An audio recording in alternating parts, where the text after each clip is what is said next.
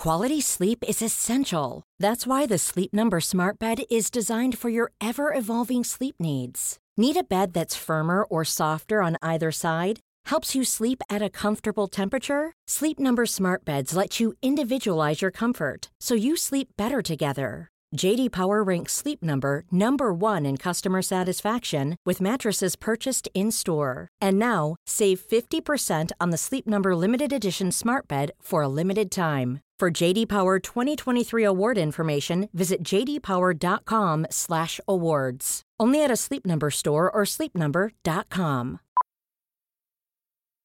Millions of people have lost weight with personalized plans from Noom, like Evan, who can't stand salads and still lost 50 pounds. Salads, generally, for most people, are the easy button, right? For me, that wasn't an option. I never really was a salad guy. That's just not who I am. But Noom worked for me. Get your personalized plan today at Noom.com. Real Noom user compensated to provide their story. In four weeks, the typical Noom user can expect to lose one to two pounds per week. Individual results may vary. One size fits all seems like a good idea for clothes until you try them on. Same goes for healthcare. That's why United Healthcare offers flexible, budget friendly coverage for medical, vision, dental, and more. Learn more at uh1.com.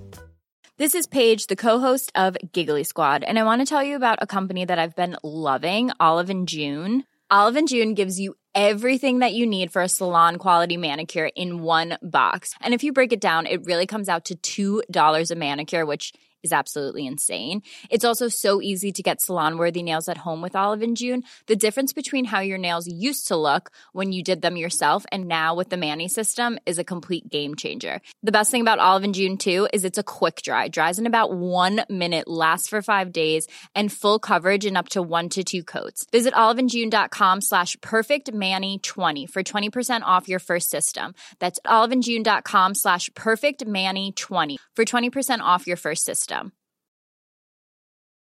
Millions of people have lost weight with personalized plans from Noom, like Evan, who can't stand salads and still lost 50 pounds. Salads, generally, for most people, are the easy button, right?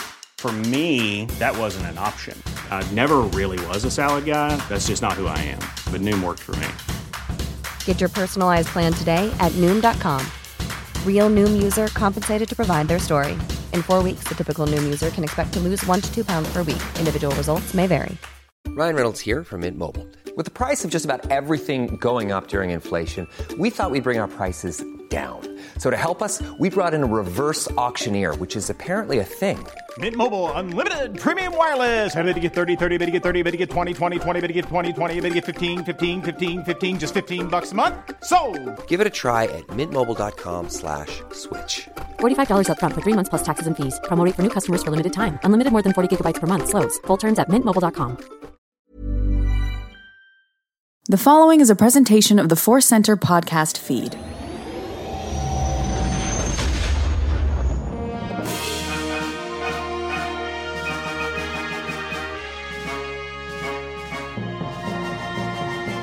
From the center of the galaxy, this is the Force Center podcast feed. This happy voice is Ken Napzok. I'm Joseph Scrimshaw. And I'm Jennifer Landa. And we are here to talk about breaking news from a long time ago. It's our Star Wars news show, and it's one of those kind of slow news weeks, but that means we're going to have more time to discuss some of the uh, wild and weird stories out there, plus a This Day in Star Wars history. Before we get to that, we do want to remind you that today's podcast is brought to you by Audible. Get a free audiobook download and a 30-day free trial at audibletrial.com slash Force Center. Over 180,000 titles to choose from for your iPhone, Android, Kindle, or MP3 player. I don't even say those words anymore. They just flow out of my tongue from muscle memory. Uh, and a little bit later, we have our Force Center recommends an audiobook we think you should try out on us. And even though we're suggesting one, there's so many books clearly out there to choose from so you can help the show and also help yourself. We also have some ask going on. We love asking because it's something that's actually hard for us to do. It's a challenge for us all to be like, hey, please, fans, can we have some more? But we have, uh, we've had, we're having so much fun on the live shows on YouTube, uh, the uh, Patreon um, and Discord uh, discussion that's going on, and just hanging out with our fans and and just uh, being more out there, literally sometimes with our faces. Uh, but Joseph, we have an ask related to all of that going on. That is right. I mean, part of our asks today are really just uh, celebrating uh, that uh, asked and answered. Uh, hopefully, Yeah. we'll, we'll get we'll get better at the asking as we continue to get um, positive responses.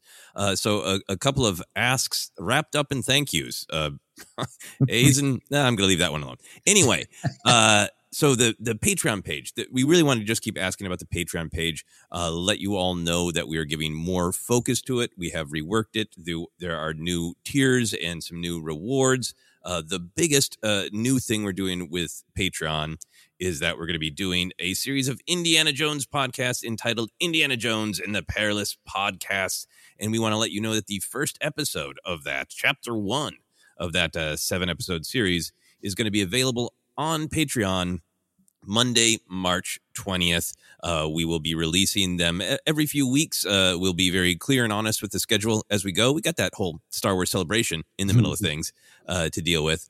Uh, but then once the film Dial of Destiny comes out, after that we'll make these available uh, available to the to the public and everybody as well. But if you want to be with us on the Indiana Jones journey, go check out the Patreon page.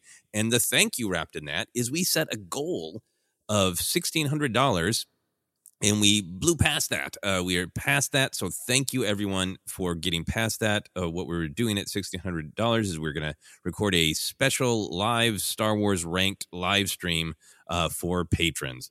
So we're, we'll be doing that. We'll be thinking up some more goals, but for now, we're all, all eyes on Monday, March twentieth. So that is the Patreon part of it. Ken, any thoughts on that one? Uh, other than just a big thanks uh, to all of you to make this, uh, you know, a reality. Uh, we, we, we, the world of the podcast is changing. The world of podcast business is changing, and so that's. Uh, it was just the right time to not only refocus on Patreon to to honestly keep the show going strong. Uh, it will always be going, but we want to be going strong. But also, to as Joseph said, to to kind of honor those on there who've been supporting us and and that community that makes us so strong. And it's been a lot of fun. And you know, I've been performing and doing things for decades now. So is Jen. So is Joseph. Uh, it doesn't make that any easier sometimes. And you're like, hey. Pay attention to me, or hey, do you like me? Check yes or no. And so it's a struggle for me personally, um, speaking for myself. And it's just been fun to see you all um, have fun and, and join the community. So many every time you go into Discord, you get the you get you pop up and everyone's waving to you and some names I got to go in and say hi to. Um, so it's it's been a lot of fun. So that's there you go. That's my comment. Truth and honesty and gratitude. That is great. You're right. The modern internet is uh, just massive, massive. Passing a note in health class, going, "Are we cool? Do you like me?" Uh, so yes, Check yes that's or great. no. Check yes or no. Check um, maybe later. Uh, that's fine too. Uh, along those lines, uh, something that we really wanted to do, we were excited to do. Um, put some work into finding the venue, getting all the ticket links up, and we are announcing on the podcast here that we do have a live stand-up comedy show that Ken and I will be doing in London when we're there for Star Wars Celebration. It's something we really wanted to happen. It, it was uh, not easy to set up. uh, From across the old pond, but we did manage to do it uh, and really rushed to get those ticket links up uh, this past Friday and we were really rewarded in that there was a very fast, very great response. As we're recording this on Monday morning, uh, there's only one ticket left. So, uh, a couple bits of news about the tickets for the the live show. It's on Sunday, April 9th. Um, we have a, a total capacity of seating, but then we can add a few more seats. If uh, uh, not a few more seats, we can sell a few more tickets uh, for standing room. So we're going to add. If we sell out all of the seated tickets, we'll add a few more spaces and, be clear that it's standing room and uh, keep the tickets a little cheaper for standing room. So that's the the one announcement there.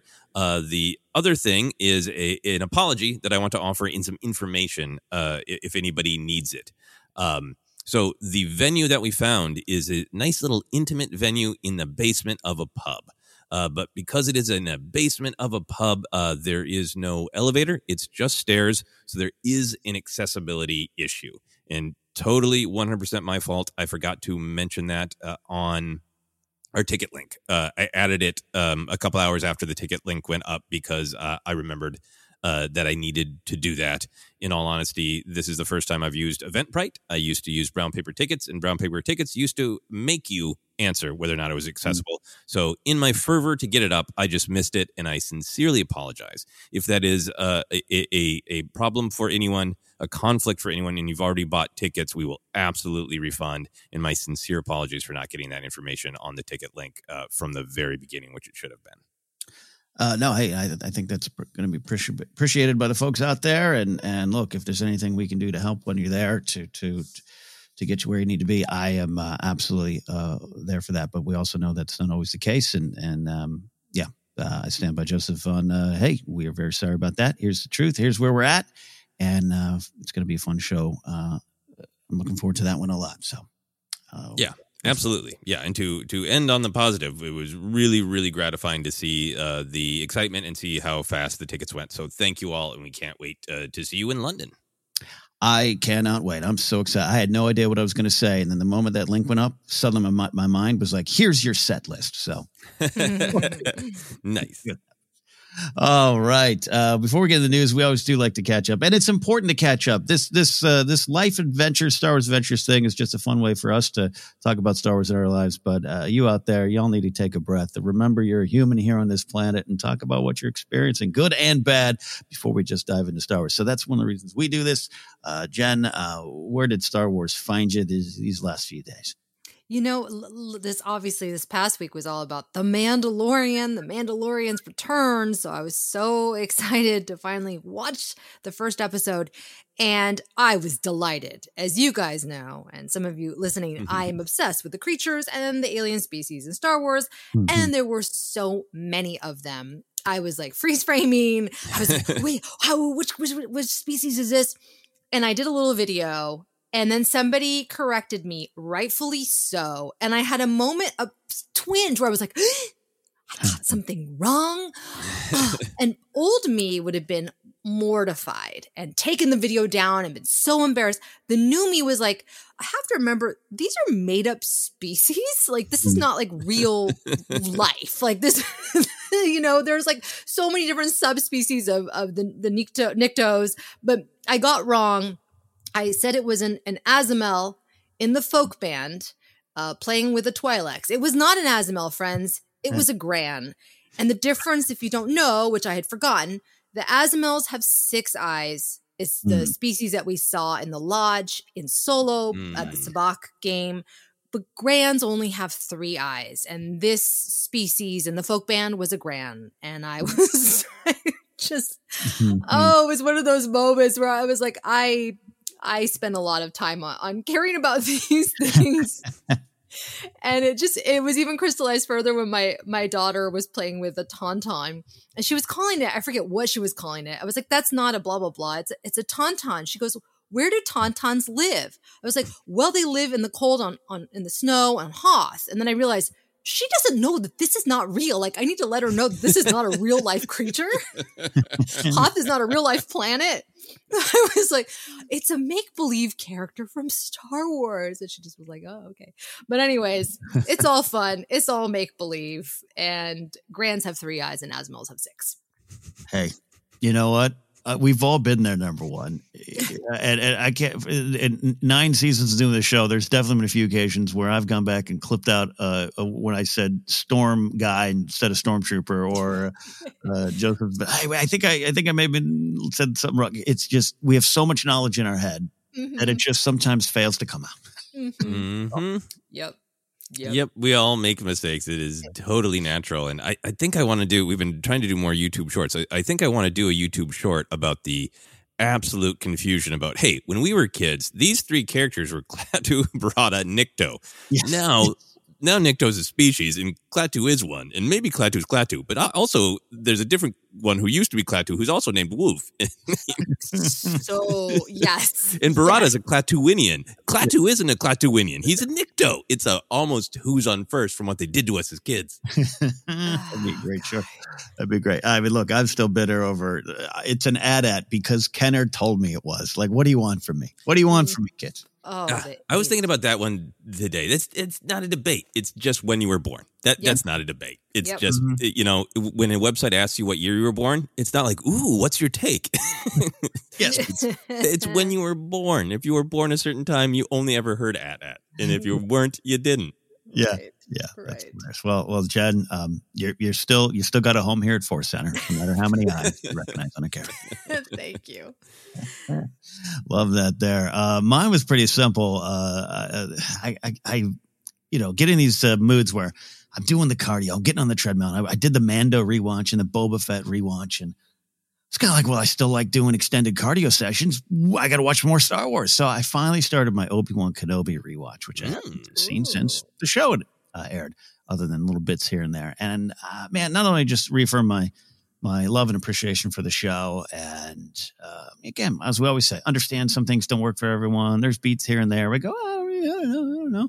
But man, I, especially after that first episode, just watching this show confirm Leia's place in the legacy of the story, confirming her importance, basically having Bail say that to Obi Wan, like you Mhm. know, um, that means a lot to me as a Star Wars fan, as someone who not only just grew up with Leia, but uh, influenced by her as well and the character. So I love that, and I just love. Um, I just, I was, I just had that thought of like, even though we experienced this back in April and May during celebration, like I'm watching Ewan McGregor do Obi Wan Kenobi again. Mhm. Like eh, that's not lost on me. Um, that doesn't that kind of stuff doesn't wash over any sins of the show. You know, I I, I don't. I think sometimes people take that stuff like that. It just means simply, wow, I'm, I'm very grateful that we have this experience and we get to dive into it, and and it's been fun watching the show again. I'm, I'm through uh, three episodes and just seeing all the stuff that they got into and how deep it was, and how that first episode d- did a great job of going. By the way, here's everyone's themes and goals and drives and lessons that are going to be learned. It's all right here, right? Which is what you kind of want out of a episode one of a show or a season or first act movie. Totally get it. Totally get the the final draft format of it all. Um, but it was just to see it and see it more clearly now that this this show is behind us. Uh, it was a lot of fun, a lot of fun. So um, I love that when Star Wars um, creeps up on you, even though it's the thing you think about every day. So, so from that Kenobi talk, I pitch it to Joseph and uh, his Kenobi loving heart.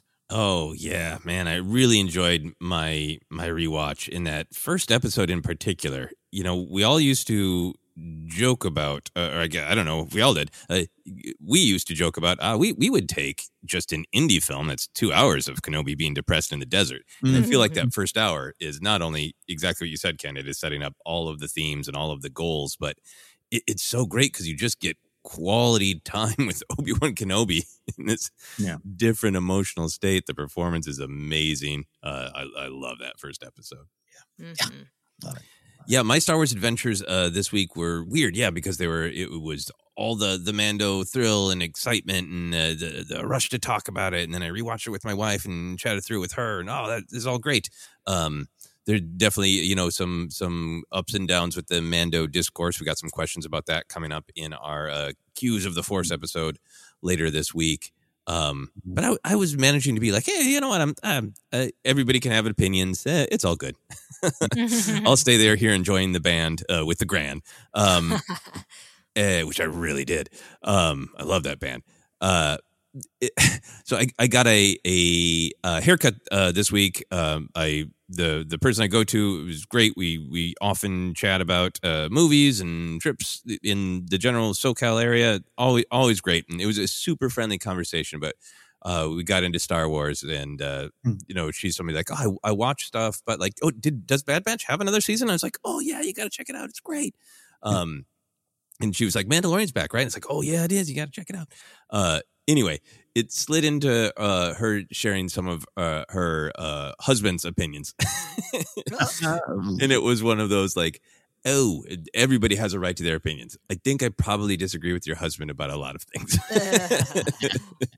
hey, and trying to have a very very uh, polite and understandable you know uh, conversation and there there was no conflict at, Mhm. at all you know and i would happily talk to her husband in person about it but it was just uh, it- it was a, a step back of you know uh, how the shows themselves have so much impact on our life but so do the discussions right Mhm. Mhm. where you can uh, start to see even sort of uh, secondhand Like, Yeah. oh, he likes this one. He doesn't like this one. Great, cool, great. Yeah. that's fine. That is fun. Yeah, but I think they would both like Bad Batch, and I was like, okay, they hadn't watched Andor yet. And it's like, I think your husband's gonna love Andor. I think you're both gonna love Bad Batch. I can't wait to talk to you about those. So it was actually at the end of the day very, very positive in that. Well, let's focus on the parts that I bet we're all gonna like. Uh, I love it. Me, my stylist, and your husband I've never met. These are the ones we're all gonna like together. Is that a like? Is that a book of poetry? Um, love that. love that. Yeah, quick. I, I had a, I, I ran into quite frankly a Star Wars arch enemy at a party Friday night. And Someone I tried to avoid talking Star Wars with, and and, and this person asked me, "Hey, you see Mando?" I went, "Yeah, you like it?" I went, "Yeah, great." And he goes, "Ah, me too." And I go, "But I gotta say, Bad Batch is probably my favorite Star Wars show right now." Really? I don't like it. I said, "Oh, too bad. I like it." Okay. And then we went on with our life, and it was great. It was refreshing. Yes, That was it. fair enough. That was Uh, I'm gonna throw one other thing out there for my Star Wars adventures, Ken. uh-huh. Uh, my my planned thing to talk about this uh, week on Star Wars Adventures is that listener Will Dixon made us those uh, wonderful custom figures that you mailed me, Ken, Mm. from our PO box. Yeah. I have been waiting for a calm and special time to open them yes. because I'm so excited. I want Mm. to have a calm and special time, and uh, I, I've failed to find a calm and special time, but I'm going to this week because I, I can't wait to see them, and I'm so touched that that Mm. Will made those for us. Yes, Yes. thank you. Great stuff indeed. I still actually got my time grappler in my hands a lot of times when I record. So if occasionally you hear a little drop, it's one of his hammers falling out and hitting. uh, all right, let's get to some Star Wars news, my friends. The headline reads The true story of the Star Wars holiday special to be revealed. Uh, yeah, like I said, uh, slower news week. We got Star Wars Celebration coming. Mando is out, but I like these kind of stories. I like kind of the uh, the weirder corners of the Star Wars news world. And uh, Jeremy Coon and Steve Kozak's documentary, which was announced a couple years ago, A Disturbance in the Force, How the Star Wars Holiday Special Happened, will finally have its debut at South by Southwest. And a trailer was dropped featuring interview clips from, among uh, many people, Weird Al, Kevin Smith, the late Gilbert Gottfried, and even friend of the show, Bonnie Burton. So uh, I watched the uh, uh, trailer. I thought it was something we would talk about here. I sent it out. So Joseph, Jennifer, thoughts on the trailer and the project, and then I have some follow up questions to that. But we can start in general. Jennifer, we would be remiss if we did not start a holiday special conversation with your thoughts.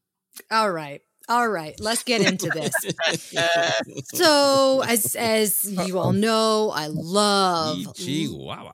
exactly. I love the Star Wars holiday special. This trailer reminded me of those VH1 specials of I love the 80s. I love the 70s. You remember those? I do. From VH1. Yeah. So, and what's funny is that they actually had some of the same people that were in those specials, like Gilbert Gottfried, Paul Mhm. Scheer, right? I'm sure even Kevin Smith probably made an appearance. Um, here's what I would love Mhm. I would love a real documentary, no shade.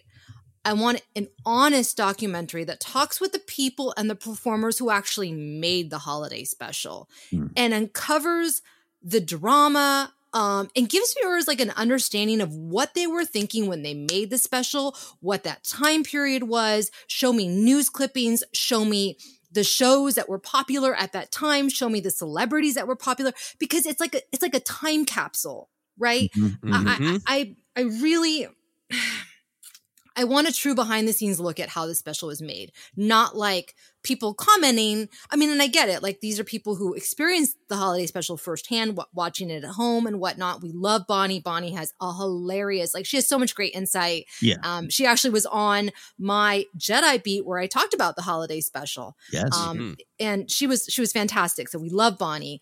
But I just feel like Bruce Vilanch is still alive. Like you can, and he's always talking about it. Like why not? Maybe they do interview him. I don't know. But I will. Say, I'll, I'll say this, Jen. He, I think he's listed in there. okay, Okay. good, good. Um, but again, it's the it's the approach, and I think Donnie Osmond is at least. yes, he is. They have Mhm. some weird Osmond clips in there as well. But yeah, I think what you're talking about, Jen, is um, the tone and tenor of it, right? Yes, yes, yes. I, I'll I'll I'll pitch it to you guys before I go off. Yeah, yeah. I mean, yeah. It's the question. Those are some of the follow up questions of what do we want to learn from this, and, and Joseph, what do we maybe hope this documentary avoids doing, or some of the thoughts that we might have. Yeah. Yeah, I mean, I think uh, Jennifer and I often uh, agree, um, but this is we agree with almost the exact same words in the exact same notes. Uh, you, you you have my lightsaber, Jennifer, uh, uh, on this one. Is it, the the trailer looks fun? I I love the the fun vibe. I love that Bonnie's in it, so I know it. The entire thing won't be a just it, it, it's bad. There will because I know Bonnie loves it and sees you know the value of it. Um, Mhm, mhm. uh, from looking at it from lots of different perspectives. So I, I know I feel like this is just going to be like you know a a bashing. I I think uh, what I feel about the holiday special is you know it is bonkers, and that's part of its charm, and we should poke fun at it, and and we should ask the question, what the bleep? Mm-hmm. That's part of the fun. But the other part of of it that's interesting, and I think is what Jennifer says, is it's fun to say, what the bleep? How did this happen? But there are actual answers to the question, what the bleep? Yes. Mm-hmm. Mm-hmm. And I don't want it to start at just the fun of how did this is bonkers. You shouldn't do that. And who was in it? And then they did this and mm-hmm. the, the sexy VR. It's all fun and it is all great. But again, there are there are answers and they're really interesting and they have a lot to tell us about entertainment and generational change and Lucas's relationship with his need to own it. Um, uh, Bruce Vilanch is a fascinating figure, and I googled to make sure he's alive. Yeah. if, if people don't know, Bruce Vilanch is the the head writer and the person who kind of ultimately, you know, took it into the the direction where it became, you know, a, a wild, strange variety show. So I, it, I have no doubt that this documentary is going to be fun. But I hope it does act, and maybe the trailer is just really emphasizing the fun in the bonkers, what the bleep. But I hope it does actually get into the sort of the step by step. This is how it happened because I, I, I love jokes where or those moments in life where every choice you made that day is logical, but Mhm. somehow you know you end up in a position that like you're alone in a room somebody opens the door you're shirtless uh, you are covered in soup and there's a five dollar bill burning in your hand and you're like every step along this path made perfect sense and if you could see it from my perspective you would understand that i thought i was making good choices but somehow we ended up here What- and that question of how did we end up burning money covered in soup that's what's interesting What Scrimshaw sketch was that? that, oh, that is amazing. Uh, I, I agree with both of you here. I'll agree with both. I'll say this to start. Uh, the only thing I'm super familiar with of this duo, Jeremy Coon was part of the Raiders, uh, the documentary of, of the group of friends that tried to recreate Raiders of the Lost Ark in the 80s, shot by shot on VHS tapes and VCRs, and then try to finish it later on in life to get the one final shot they need. And it's a fascinating doc, and I think it's got some heart to it, and that's my hope. And it's scary. And by the way, this is a trailer, and the trailer's going to sell what the what the bleep part of it there. So I think all three of us are pro- approaching it with hope. I think we've been as fans burned before by some of this, or just had our taste change. I think 20 years ago, uh, 15, maybe even 10 years ago, I would have wanted this doc just to lambaste that silly little thing. Um, that might have been where my heart was. It's not where my heart is anymore. And I just want to know more, and I want to find what's there. Uh, and, and you know, Krellman, all those kind of things. Like uh, you know, Mark Hamill's makeup, I don't care. It's all fun. It's all part of it. It's changed, and I don't want a people versus George Lucas approach to things anymore. Exactly. Because I think it can be uh, more dangerous and destructive. And to clear, not uh, because no, no, not three of us aren't saying that this. It, we haven't seen it. We've only Yeah, seen no. the trailer. I just, and I, I'm speaking for myself here. My defenses go up nowadays, where it's just like, what? What are you trying to do with this? And what's the point? And maybe it's got a great point. I will absolutely watch this when I can.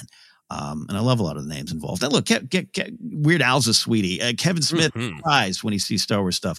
Uh, Mhm. Bonnie, like you mentioned, we all know personally and is just a hoot and very knowledgeable about this stuff. So I'm looking forward to it. But yeah, I, I, I just, I think all of us, little radar beeps. I'm like R2 outside of Echo Base. Just do, do, do, do, do, do. Right. Yeah. And I mean, i- and if it is really just having fun and talking about the reactions to people who saw it or or discovered it later in life and like there's nothing wrong with it just being fun, but Yeah. you know, but but there is a lot of good research and a lot of good interviews out there and and if you are really curious if you don't know a lot about it, um hopefully this will add even more insight, but there are, you know, plenty of resources to to figure out how this happened. yeah, like uh, for example, Bea Arthur's kind of inclusion. People were like, "Oh, Bea Arthur, that's so weird." You know, Golden Girls. It's like, no. At the time, she was extremely popular with with her series Maude, mm-hmm. and so her inclusion was like a big name. And she also was like interested. I mean, she's also has a background of, in musicals, and she's a great singer. And so she really wanted to sing. And so then they brought in this team to to come up with a song for her so that she could sing because that was what she wanted to do.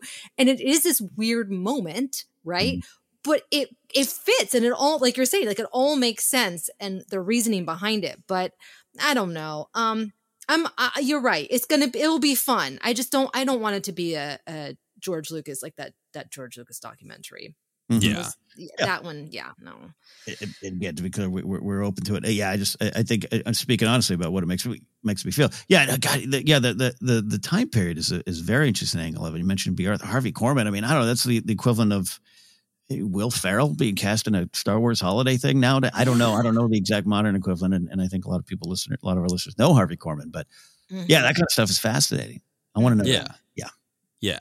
I mean, I, I think for me, part of the reason that I feel strongly about the actual story being communicated is because I am so invested in um, the the changes in, in entertainment mm. in, in, in eras, you know, and I, yes. I you know, yes. in, in yes college, I became a huge fan of Frank Sinatra and Martin and Lewis and Ella Fitzgerald, and then going back even farther to to Bing Crosby and to kind of like the whole history, and then being a live performer myself and really first starting those steps into doing comedy and to understand the evolution of uh, of of entertainment uh, of American entertainment that the variety show is especially in the late seventies is is the last throes of the death of vaudeville. The, mm. the idea that entertainment should be a little bit of everything.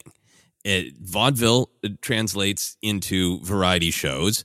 Um, you know, you, you've got entertainers uh, uh who who like the whole you know Sinatra era, Diahann Carroll, even um, mm. lots of people who are like this. This is entertainment. This is how we do it, right? And it's this confusing time where variety show isn't bonkers. Mm-hmm. It's it's the seventies. You know, sorry, I'm I'm yeah. Uh, oh, oh. I will no, contain this myself. great, great. Uh, imagine a a a asteroid, a dinosaur ending asteroid like moment with the Beatles. Elvis kind of rocked things for uh, no pun intended for people like uh you know Sinatra and that entire era of entertainment uh, but they were able to kind of work with that. And then the Beatles just basically wiped a version of entertainment off of the map mm-hmm. musically mm-hmm. that variety shows are very, very connected to. Right. It's about the year 1965. Everything changes. And so by the time you get to 70s, there's this confusion where variety shows are still in existence, but uh, the kind of the people who made them what they were are, are in their twilight period, you know? Mm-hmm. And then the new talent is kind of trying to do something different with them, you know? It's a, just a very weird and interesting time that has a lot to tell us about who we are and how our tastes change in entertainment and why. And that's what's really interesting to me about this is it's not a bonkers idea to go, oh, that Star Wars thing came out. It, it's kind of for all ages. It's kind of a little campy. You want to you want to make it entertaining? Well, we'll put it in this in this package. They didn't know that variety shows were about to die. Yeah, you know. So anyway, yeah. sorry. That, well, even that's a weird mix. Star Wars is this game changer in a lot of ways, but it's also built on everything that came in the past, came forward. You know, came came, came from the past. George's uh, uh, youth and youthful interests, and and so to have that kind of combined with something so at the time modern but dying, like you said, it's it's that that's part of the the bonkers nature of it. There, I love it. Love it. Yeah. So anyways, now we'll see. We'll maybe we'll travel to South by Southwest tomorrow. um, the one thing I, uh, what is uh, Jen? I, I, I, turn to you again here, and for those who want to know, go way back in the Force Center archives. I think it's our first year, uh, or early in the second. You'll have uh, Jen's Jedi Beat episode with Bonnie Burton on it, talk about the holiday special. Will, will, the Fascination Holiday Special ever end or change, become something different? Do we even want it to end? Uh, from our from our generation, it is a it was a you know I didn't see it live, even though I was I was around at that point. Uh, we were watching the Mandrell sisters in our house. this, um, you know, it was an urban legend. It was it was almost not even real. It was like, what what are you talking about? And you'd see little clips or something would pop up, and wow, I don't know what I'm seeing. So, uh, will this fascination, Jen, ever really come to an end? I don't think it's going to ever come to an end because new people or uh, younger people are going to be discovering it over the years. I don't want it to end, but it is why I would love to have a documentary like Joseph was talking about it really from a historical perspective of what was happening during that time in the entertainment industry. I think it's just so interesting and valuable. I mean, it's, you know, why we love documentaries about the silent age of cinema and right? It's kind of the, the same thing but told through the lens of the star wars holiday special. Um sorry if you hear my, hear my little ewok in the background. Uh but i just i love it so much and you know maybe it's because i grew up watching nick at night and so many old shows that i i genuinely love it like genuinely not just ironically. Um and it really makes me want to do my own documentary. Maybe that's what we need to do. That's that's the next Force Center Patreon goal. Uh, it's a big one. I'll do it. Hey, you know what? I can re uh, quote unquote remaster my old Jedi Beat Happy Beeps. Yeah. I'll put like footage with it, and we put it on uh, you know Patreon or something. That I totally would be up for that. Beautiful. Let's get Jen's version out there. I love that. I love yeah. Uh, I ask you the same questions, series of questions, Joseph.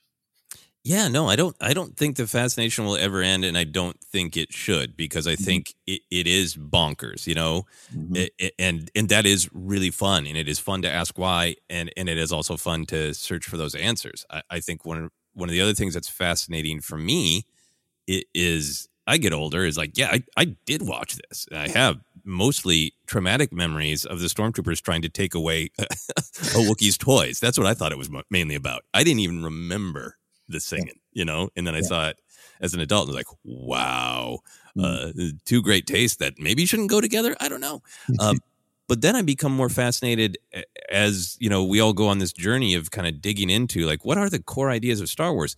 And the fact that it does start with a very Lucas idea, right? Of he's too busy to watch over it all. He gives it off to somebody, a company, and people that he trusts, and then that shifts, and and then it becomes a, a weird variety show. But that he starts off with this idea of like, I really like the Wookiees. I like their community. I like, Mhm. you know, that this is a for for Lucas. It really is early Ewoks, right? It's it's a story about family and empathy and embracing the whimsical side of Star Wars, and that Star Wars is joyful. It's not just about being cool, right? Mhm. These core ideas that Lucas starts with are really fun to to track down, and and it's really fun to ask yourself, if Lucas actually did say, "Oh no, wait, you're turning into a variety show," I'm coming back in and I'm making this.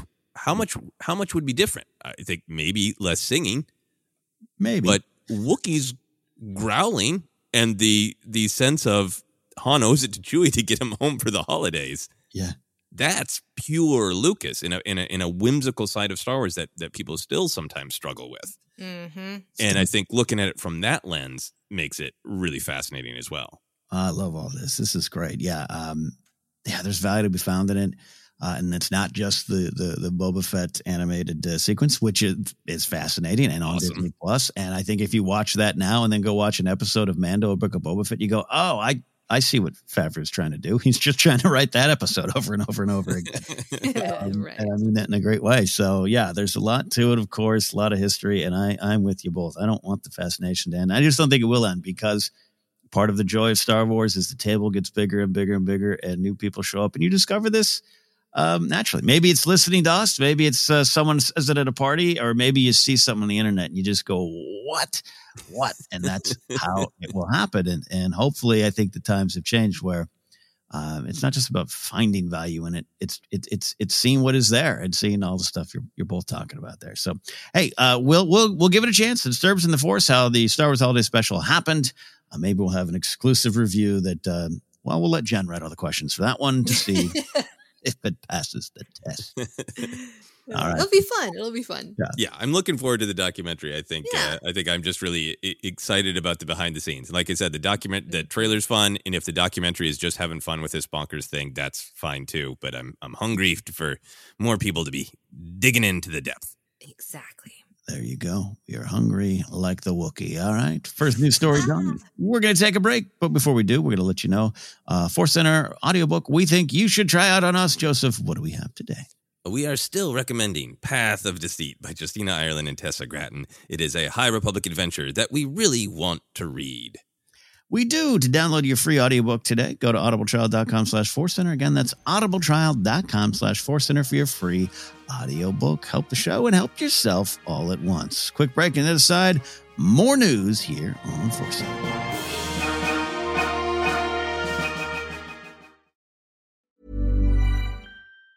If you thought the only way to get a more defined jawline with natural looking results was through surgery, think again. Juvederm Volux XC is a non surgical injectable gel filler that improves moderate to severe loss of jawline definition and can help you achieve natural looking results with little downtime. Even better, this improved definition lasts up to one year with optimal treatment. No maintenance required. Improve jawline definition for a smooth, sculpted look with Juvederm Volux XC. For important safety information and to find a licensed specialist, visit juvederm.com. That's J U V E D E R M.com. Not for people with severe allergic reactions, allergies to lidocaine, or the proteins used in Juvederm. Common side effects include injection site redness, swelling, pain, tenderness, firmness, lumps, bumps, bruising, discoloration, or itching. There's a risk of unintentional injection into a blood vessel, which can cause vision abnormalities, blindness, stroke, temporary scabs, or scarring. Talk to a licensed specialist to find out if it's right for you. When you're ready to pop the question, the last thing you want to do is second guess the ring. At Bluenile.com, you can design a one of a kind ring with the ease and convenience of shopping online. Choose your diamond and setting. When you find the one, you'll get it delivered right to your door. Go to Bluenile.com and use promo code LISTEN to get $50 off your purchase of $500 or more. That's code LISTEN at Bluenile.com for $50 off your purchase. Bluenile.com code LISTEN. Here's a cool fact a crocodile can't stick out its tongue. Another cool fact you can get short term health insurance for a month or just under a year in some states. United Healthcare short term insurance plans are designed for people who are between jobs, coming off their parents' plan, or turning a side hustle into a full time gig. Underwritten by Golden Rule Insurance Company, they offer flexible, budget friendly coverage with access to a nationwide network of doctors and hospitals. Get more cool facts about United Healthcare short term plans at uh1.com. Millions of people have lost weight with personalized plans from Noom, like Evan, who can't stand salads and still lost 50 pounds. Salads, generally, for most people, are the easy button, right? For me, that wasn't an option. I never really was a salad guy. That's just not who I am. But Noom worked for me. Get your personalized plan today at Noom.com. Real Noom user compensated to provide their story. In four weeks, the typical Noom user can expect to lose one to two pounds per week. Individual results may vary. Mom deserves the best, and there's no better place to shop for Mother's Day than Whole Foods Market. They're your destination for unbeatable savings, from premium gifts to show-stopping flowers and irresistible desserts. Start by saving 33% with Prime on all body care and candles. Then get a 15-stem bunch of tulips for just $9.99 each with Prime. Round out Mom's menu with festive rosé, irresistible berry chantilly cake, and more special treats. Come celebrate Mother's Day at Whole Foods Market. Even when we're on a budget, we still deserve nice things. Quince is a place to scoop up stunning high-end goods for 50 to 80% less than similar brands. They have buttery soft cashmere sweaters starting at $50, luxurious Italian leather bags, and so much more. Plus, Quince only works with factories that use safe, ethical, and responsible manufacturing. Get the high-end goods you'll love without the high price tag with Quince. Go to quince.com slash style for free shipping and 365-day returns.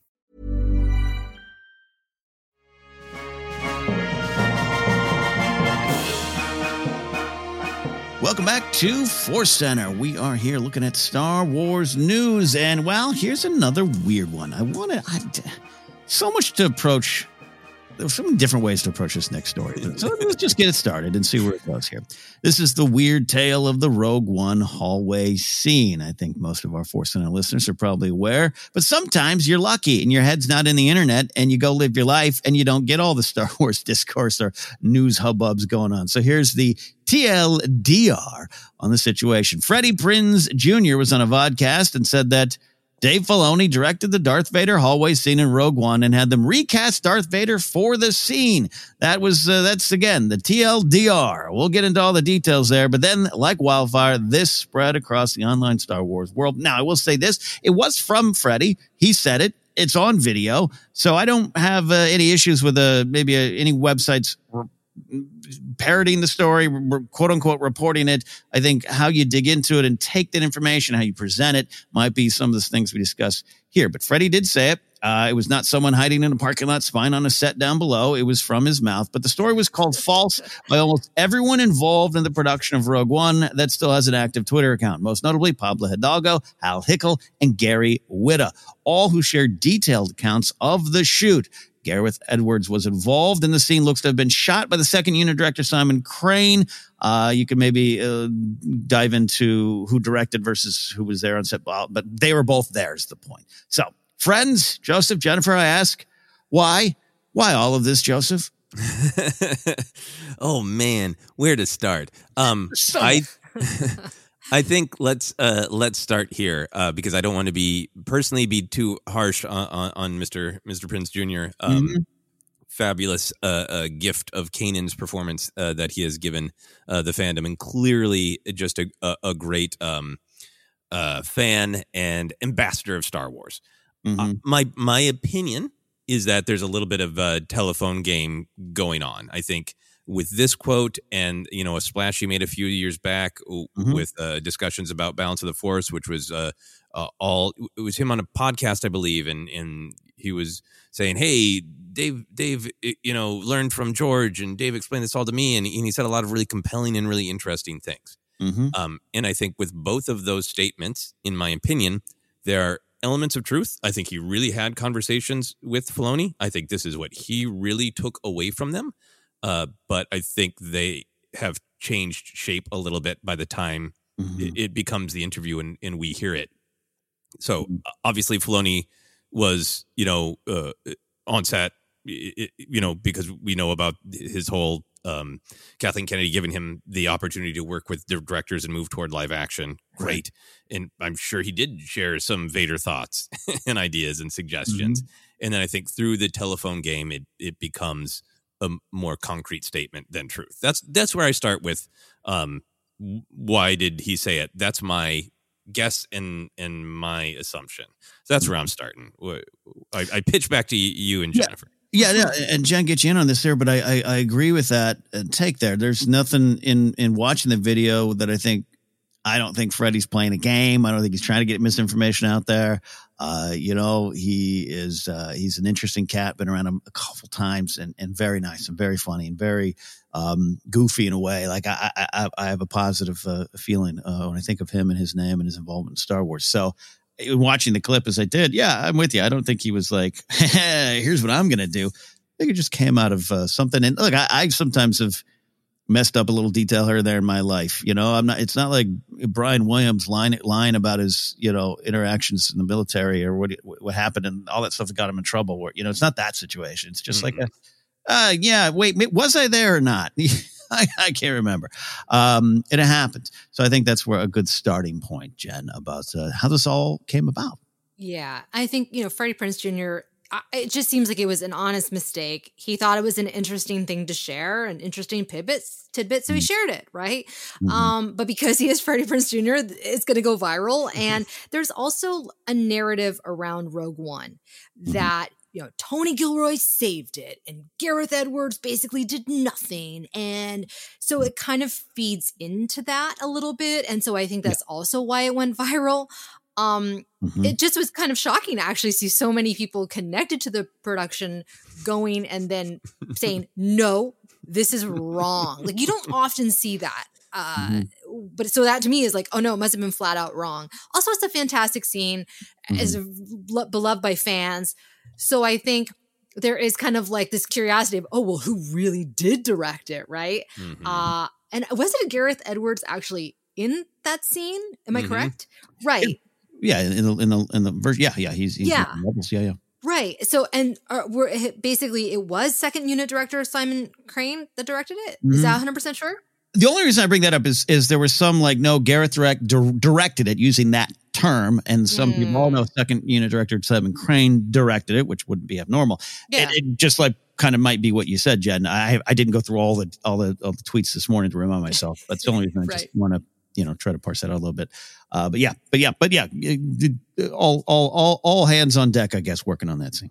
Yeah. Yeah. Exactly. Mm-hmm. Exactly. I'm sure Gareth was there. I'm sure he was a part of it. I'm sure Simon Crane was there. Peter Jackson was supposedly there. I saw that. And I was like, was just everyone there? Every director in the world, Tarantino, Smith, everyone was there. Everyone was just hanging out. Yeah, Did yeah. you know Werner Herzog directed that scene? right. I mean, can you imagine? I'm sure everyone wanted to be there. It's like when the Mandalorian, or like when uh, when Hayden came back to to Kenobi. Everyone wants to see this moment. Um, so I'm not surprised. But I personally, this is what I'm what I'm learning. Uh, you know, unless you're there on set and you have seen it yourself, may I think we have to be careful with how we how we share it. Yeah.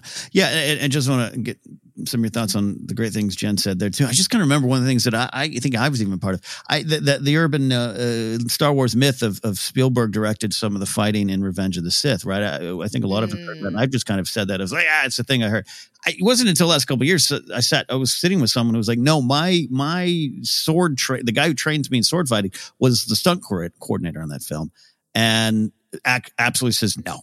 Nick Uh, Lard? uh, no, no, so- someone, someone else. It was not Nick. Uh, but if someone involved, and they were like, no, no. Uh, now I don't know that per. I can't verify what that person said, but you know what I mean. It's like then you kind of go. It made me go, oh yeah. I guess I never really dug into it. you know, I just heard it. I just heard it and I just said it. Uh, uh, I even said this. Uh, Harrison Ford. I thought he lived in my hometown. For he and Calista Flockhart. Someone actually, I was at a film event a year ago. Goes, no, he just used to fly up and down the coast, stop and have lunch. He never lived here, but we grew up thinking he lived there. Like it was just something we all said. Um, so that's how this stuff flies. Where you know, there's no ill will behind it. Anyways, uh, Joseph uh, Jen brought up a lot of wonderful thoughts, particularly on the uh, Filoni is is obviously great, but Gareth did this and Gilroy comes in. There's a lot of that, and, and this scene does come up a lot in those kind of discussions. Yeah, I think th- there's a part of me that that I really agree with uh, Jennifer said of it's a fascinating scene. Um, I know Ken, you did a, a short about it recently. I love yeah. that scene because it is it is just this concentration of Star Wars. It is both uh, on one hand the most like cool. Let's watch Vader is a horror movie. This is Vader's Michael Myers, amazing. But then there's also like great depth to it of the lesson of it. He still doesn't get what he wants. So I understand why people would, would sort of gravitate to it and want to know the truth of it. Um, but I think a lot of it does come down to the interest in it is um, this sort of uh, behind the scenes trying to figure out. I don't know what which director we're going to upvote. I don't know. I don't, you know, know. I, I think there is a little bit of like we want to know what's behind the scenes, but you know, some of the discourse has been, well, this person should be in charge of everything. Dave Filoni should be in charge of everything. Now Tony Gilroy should be in charge of everything. Now Jon Favreau should never touch Star Wars again. Like th- that that kind of discourse about sort of w- what we invest in the creator and, and which creator we elevate, I think, um, can, can get to be a, a big talking point. And you know what? Leave Gareth Edwards alone, is my opinion at this point. Uh, Seriously. th- that person has uh, been through a lot and has been in, from what I can see, an amazing team player who has kept Mhm. the focus on the film. And we wanted to make a good film. It ended up being a team effort, and we did it. You know, Yeah. and there's just there is so much confusion about what happened with those reshoots, hmm. rewrites. Who who had the label the director? Who was sitting in the chair? Who was literally telling the camera person? Who was literally saying action to the camera person on what scene when? Mm-hmm. Um, I think it's really complex.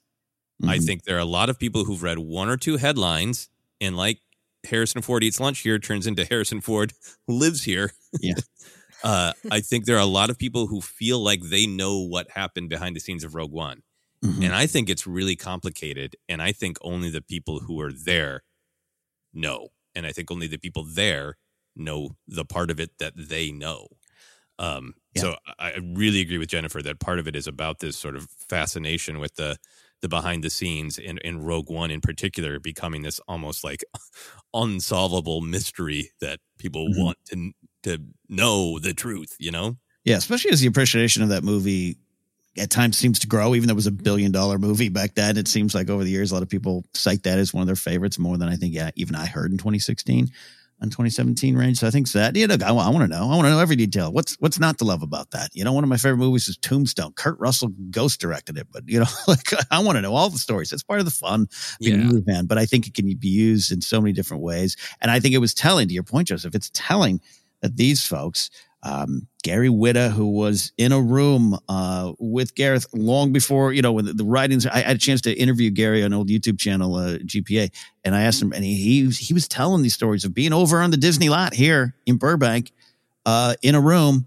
cracking the story with him. So he's got uh, something to tell about that story. Uh, Pablo, obviously, this is a movie you clearly Pablo put a lot of love into and seemed to be a little bit more involved. You see more pictures and videos of him on set, so he's got the experiences. And, and Hal Hickel, who's uh, wonderfully outspoken uh, in, in so many different ways in life. But I, I took it meant a lot to me that they were just like.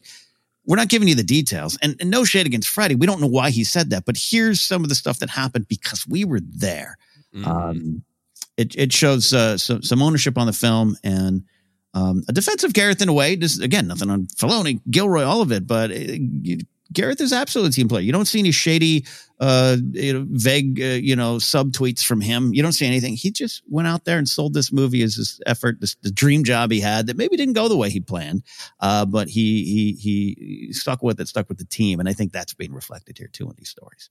No, I, I really agree, and and I think there's this element too of just like what does this tell us about where we're at with um, entertainment journalism, but also Mm. journalism in general, right? Like, Yeah. um, you know, especially when we were younger.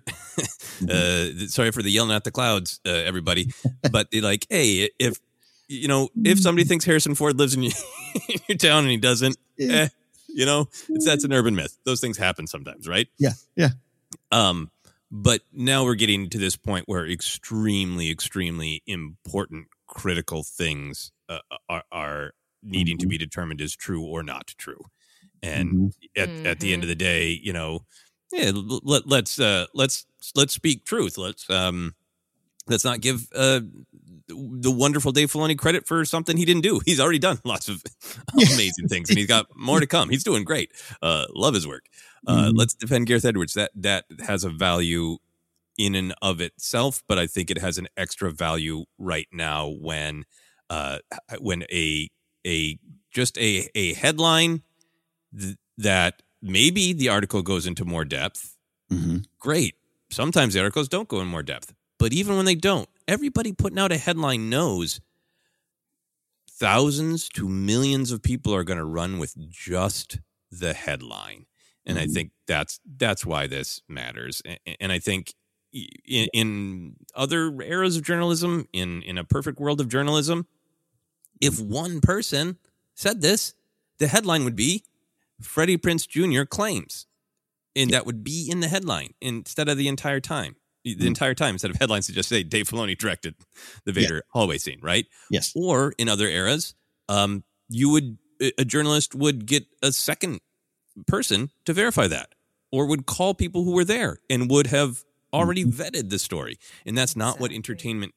A lot of entertainment journalism is right now. It's just something juicy happened, throw, throw it up on your site for clicks as fast as humanly possible. Mhm. And and I think for me, the triumph of this story is all these people who are there coming out and going, you know what? There's no shade of gray on this one. So we're going to just come out and say, no, truth matters. Mm-hmm.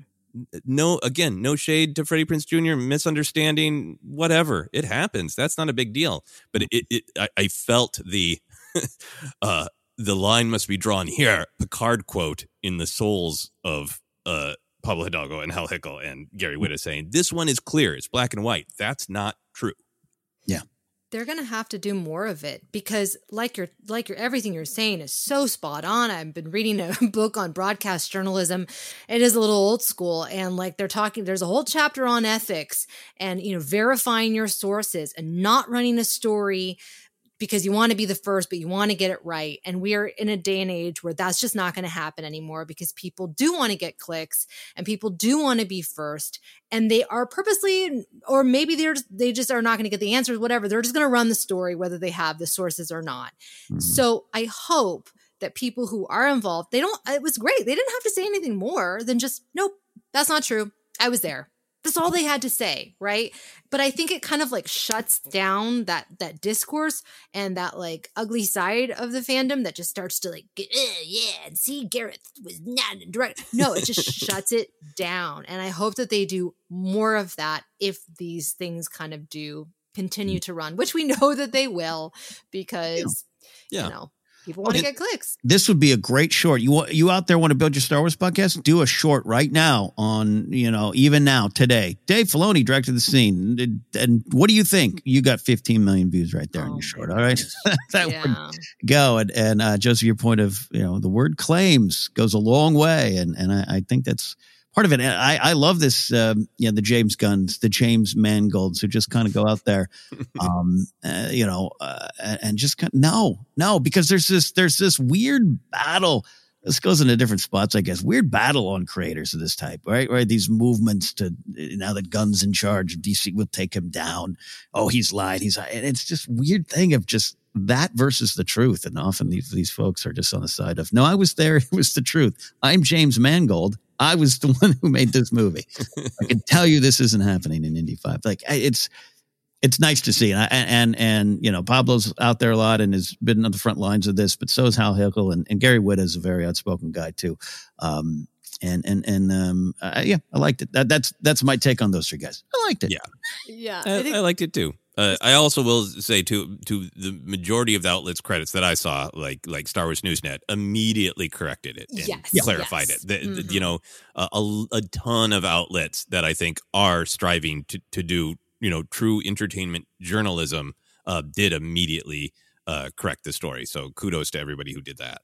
Yeah, it's important. Look, I, again, anyone can start a website, and that's not. I'm not saying that cynically, but but I, I think it it comes down to sometimes of you know, hey, but that's a real job. The journalist thing is a real job, and and and you can start on that path and maybe build a great career from from from your house doing your own website. But there, there's things that come with that that you need to do that maybe you you, you don't you know you don't need to follow the standards to get big clicks and get a big following, and that's mm. that's part of the the problem as, as, as well. But again, I, I, am with you. I don't want to be old man yelling at clouds. It's not. It's not. In my day, Walter Cronkite would have asked three people. It's but it's just it works for a reason. And you kind of look around and go, oh, here's where we are, and here's why.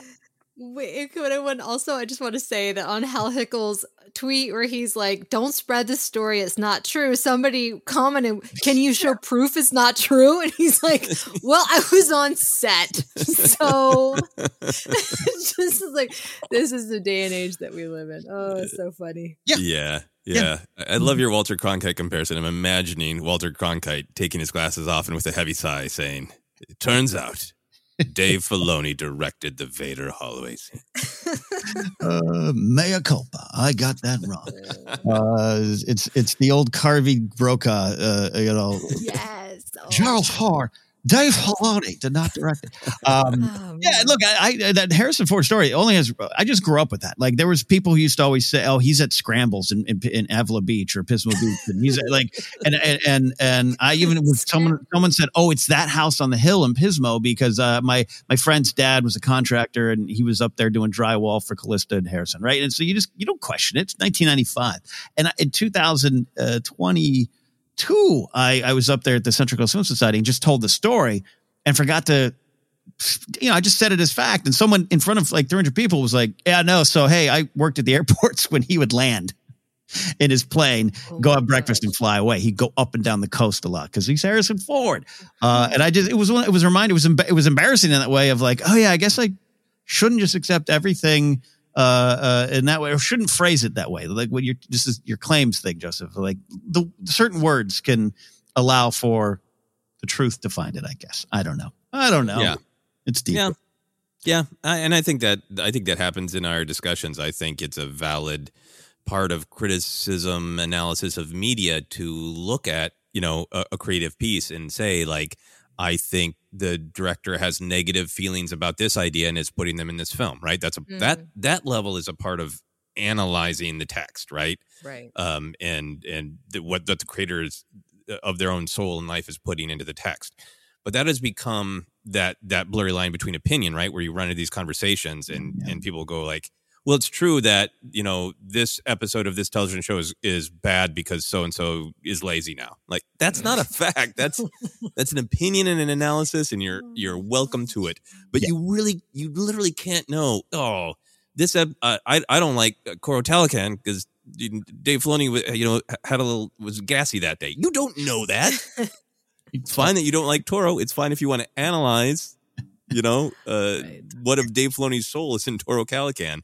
But reporting it, even in a casual conversation, is a truth you know. Yeah. It's not a truth you know. It isn't.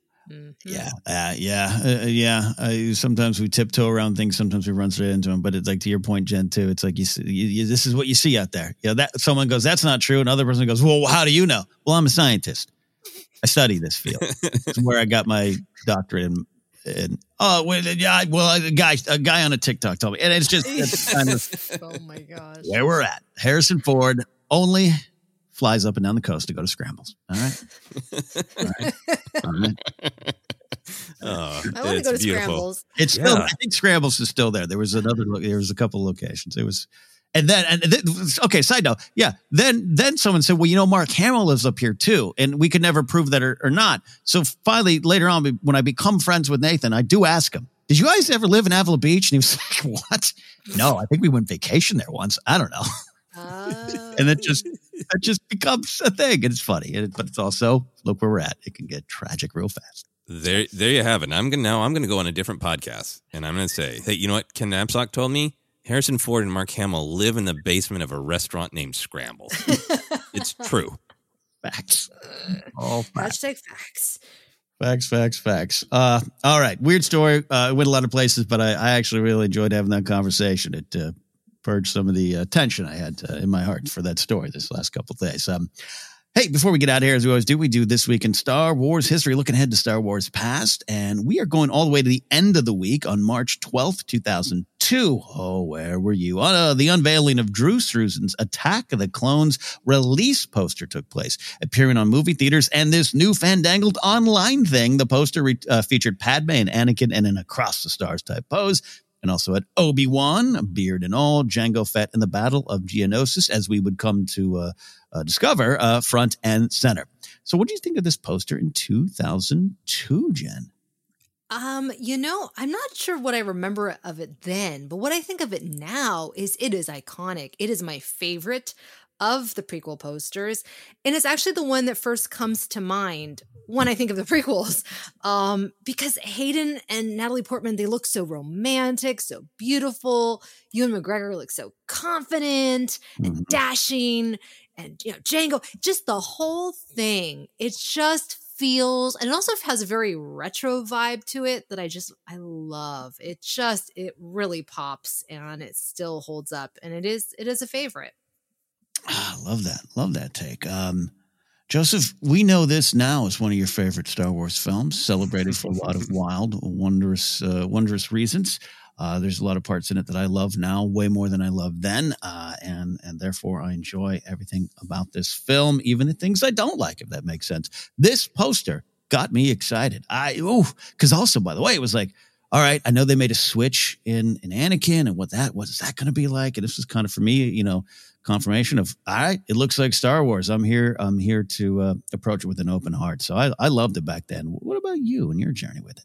Yeah, no, I'm. I really, I have always loved this film for the things I love about it. I love some of the things that people uh, don't like, and uh, the things that I think are a little clunkier, don't work are still fascinating to me. Mm-hmm, 'Cause I think that's part of it. Why is one of my favorites is like, yeah, I don't, I don't think it's absolutely perfect, but the ways in which it, it uh, are are flawed, in my opinion, are fascinating. Um, yeah. So, uh, and there's so much that I love and don't think is at all flawed.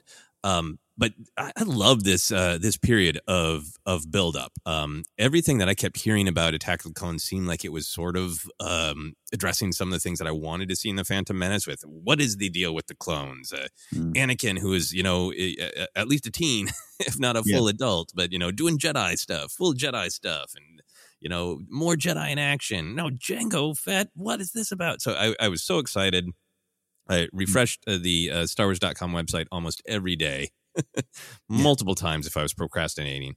Uh, but when this actual poster came out, I was on a trip to the UK with my then girlfriend. So I probably saw it when I uh, got home a couple weeks later. Mm. Um, but I loved this poster. I, I, with Jen, I was like, I was so excited and intrigued by the romance in this poster. So puts not just Anakin and Padme as characters in in the front, but the romance, right? Of the way uh, she's leaning on his shoulder. It's got that total star-crossed lovers vibe, which was a term I learned from an Empire Strikes Back trading card. Um, ah, yeah. the whole star-crossed lovers vibe, and that like the like, oh, this one's gonna echo Empire Strikes Back, where you had posters like this, where it was Han and Leia, and romance was so in the forefront. So I was really intrigued by that. Um, I thought Obi Wan looked awesome. I can't fully see his mullet in this one. Uh, the promise of more action, Jango. Um, but the thing I really liked about it and like about it to this day is that one shot of Yoda, which taken out of the context of the film, Yoda, the little Yoda had has this total vibe of the hell did you just say to me? Yes. yes. Yes. and I absolutely love that. So uh love this poster. It's it's great, and, and it's the the Jango of it all is interesting too because, you know, I can't remember exactly when the trailers had come out, all this stuff, but but I do remember around the time the only understanding I had of Jango that we this character we're going to see, uh, other than the connections to Boba, of course, was uh, uh, Tim Morrison with a umbrella in the rain on the set, dancing. It's like somehow that photo would come out kind of earlier first, and it was behind the scenes poster poster or photo. I knew that, but so to see him on the poster, I was like, oh, okay, maybe now I get it. Oh, this might be good. This might be good. So. Not that I didn't like him dancing in the rain, but it was just like, what? What's going on? What are we doing? What are we doing? What is this? The holiday special? What is this? Yeah, I need to talk about this. Uh, what do we love about Drew Struzan's prequel work overall? This is one of those things that uh, I'm fa- always fascinated with, where it is now ancient history, his prequel posters, but it was brand new stuff then. It was, uh, you know, a couple years removed from his work with the special edition, re-release posters, all that kind of stuff. He's obviously a legend in the business. There's a great doc of him out there. I think on uh, YouTube I was watching it. Uh, so, uh, Jen, your relationship to his his work. Mm, I mean, yeah, he's a legend. And that that Phantom Menace poster, that's I do love that one too. Mhm. Uh, with Darth Maul kind of looming in the background, and I think Revenge of the Sith also has Darth Darth Vader kind of looming in the background. Uh, but what I, I loved about those posters is that it they did feel kind of like vintage and retro and kept consistent with the Star Wars that I loved and that I grew up with, and so there is that kind of consistency, even though the prequels were such a departure from what I had expected, and obviously. Um, in a, in a wonderful way now, um, but yeah, I think it's I think it's wonderful how he maintained that kind of consistency in, in style and tone. Yeah, no, modern classics is the way I look at them there, and I feel sometimes like we were there when these were new kids. I love that. It's it's the old people in clouds episode of Force Center today. Uh, Joseph, I, again, I know, I know you love the, these films, these these movies, uh, and these uh, these pieces of art. Uh, but uh, what's your take on Drew Struzan's prequel work overall? Yeah, I think uh, I, I'm there with you. It, it is the, the the life you live. You, you can't help when you were born, and and I remember when these were new. So being that these are you know classic now to a lot of people is is really uh, really great. Um, yeah, I, I agree with Jennifer too. I think they they felt new, they looked new, but they felt like this is the early late '90s, early 2000s sort of commenting about the past. It is both new and old, so perfect for Star Wars. I also think there's a like a, powerful legacy to them into a lot of Drew Struzan's artwork, um, because a lot of poster styles are like this of like let them know that there are a lot of characters and a lot going on in the, Yeah, in the yeah. movie movies, and, and I think some of them have gotten too busy, and, and I feel like you know Drew Struzan is one of the the OGs of this poster art, and Mm-hmm. the composition is still really powerful and Yeah. really clear. Um, so I, I think it's kind of he's kind of the forebearer of a lot of what we have now, but in some ways, like yeah, the old classic who did it right. Uh, yep. No, there's a little bit of that energy too. So great stuff. They look great on walls if you want to uh, get them and frame them. Uh, and I like too that the again we're going back to the day and age, but it was like it just made those new Star Wars movies feel like classics within the era as well, despite the journey that I had with them personally. All right, we're out of here today. We've uh, we've gone deep on these new stories. I thought it was going to be a quick little job, but we had a lot to say about these stories, and I hope you all uh, enjoyed the ride. We're almost out of here. I'll let you know where you can uh, find us. We're on Twitter at Force Center Pod. Facebook page is Force Center Podcast. We're on Instagram, and as we mentioned, YouTube as well. Shorts, essays, uh, figure fights episode is up there. The third one uh, is uh, yeah, third one is up there right now. Take a look at that one. Dark Rey versus Hermi Odle. Podcast is available on Acast, iHeartRadio, and a lot of other spots. Just search, you'll find us. Merch available at teepublic.com slash user slash force center. You can support on uh, patreon.com slash force center. Support us directly.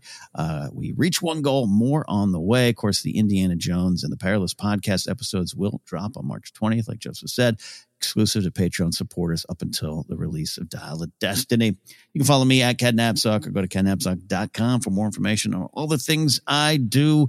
Fortnite clips, blathering clip outs, all those things are on my YouTube channel and Instagram, Instagram page as well. Jen, where can they find and follow you?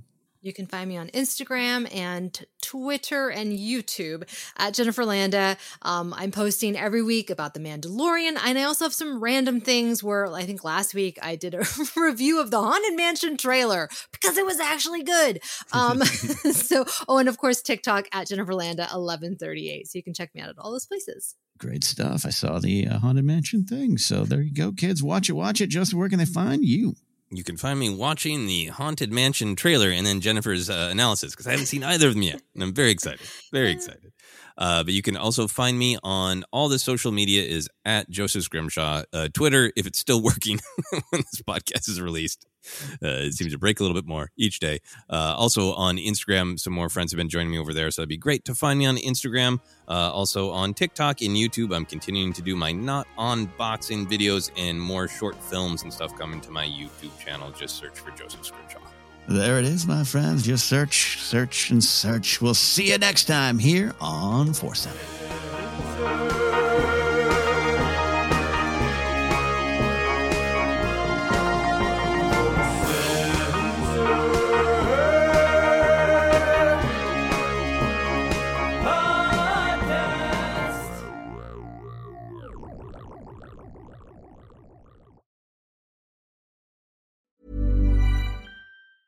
Mom deserves the best, and there's no better place to shop for Mother's Day than Whole Foods Market. They're your destination for unbeatable savings, from premium gifts to show-stopping flowers and irresistible desserts. Start by saving 33% with Prime on all body care and candles. Then get a 15-stem bunch of tulips for just $9.99 each with Prime. Round out Mom's menu with festive rosé, irresistible berry chantilly cake, and more special treats. Come celebrate Mother's Day at Whole Foods Market. Hi, I'm Daniel, founder of Pretty Litter. Cats and cat owners deserve better than any old fashioned litter. That's why I teamed up with scientists and veterinarians to create Pretty Litter. Its innovative crystal formula has superior odor control and weighs up to 80% less than clay litter. Pretty Litter even monitors health by changing colors to help detect early signs of potential illness. It's the world's smartest kitty litter. Go to prettylitter.com and use code ACAST for 20% off your first order and a free cat toy. Terms and conditions apply. See site for details. Mom deserves the best, and there's no better place to shop for Mother's Day than Whole Foods Market. They're your destination for unbeatable savings, from premium gifts to show-stopping flowers and irresistible desserts. Start by saving 33% with Prime on all body care and candles. Then get a 15-stem bunch of tulips for just $9.99 each with Prime. Round out Mom's menu with festive rosé, irresistible berry chantilly cake, and more special treats. Come celebrate Mother's Day at Whole Foods Market. Hi, I'm Daniel, founder of Pretty Litter. Did you know cats tend to hide symptoms of sickness and pain? I learned this the hard way after losing my cat, Gingy. So I created Pretty Litter, a health monitoring litter that helps detect early signs of illness by changing colors, saving you money and potentially your cat's life. Pretty Litter is veterinarian developed, and it's the easiest way to keep tabs on your fur baby's health right at home. Go to prettylitter.com and use code ACAST for 20% off your first order and a free cat toy. Terms and conditions apply. See site for details. Planning for your next trip? Elevate your travel style with Quince. Quince has all the jet setting essentials you'll want for your next getaway, like European linen, premium luggage options, buttery soft Italian leather bags, and so much more. And is all priced at 50 to 80% less than similar brands. Plus, Quince only works with factories that use safe and ethical manufacturing practices. Pack your bags with high-quality essentials you'll be wearing for vacations to come with Quince. Go to quince.com/pack for free shipping and 365-day returns. The living room is where you make life's most beautiful memories. But your sofa shouldn't be the one remembering them. The new life-resistant, high-performance furniture collection from Ashley is designed to withstand all the spills, slip-ups, and muddy paws that come with the best parts of life. Ashley high performance sofas and recliners are soft, on trend, and easy to clean. Shop the high performance furniture in store or online at Ashley.com. Ashley, for the love of home.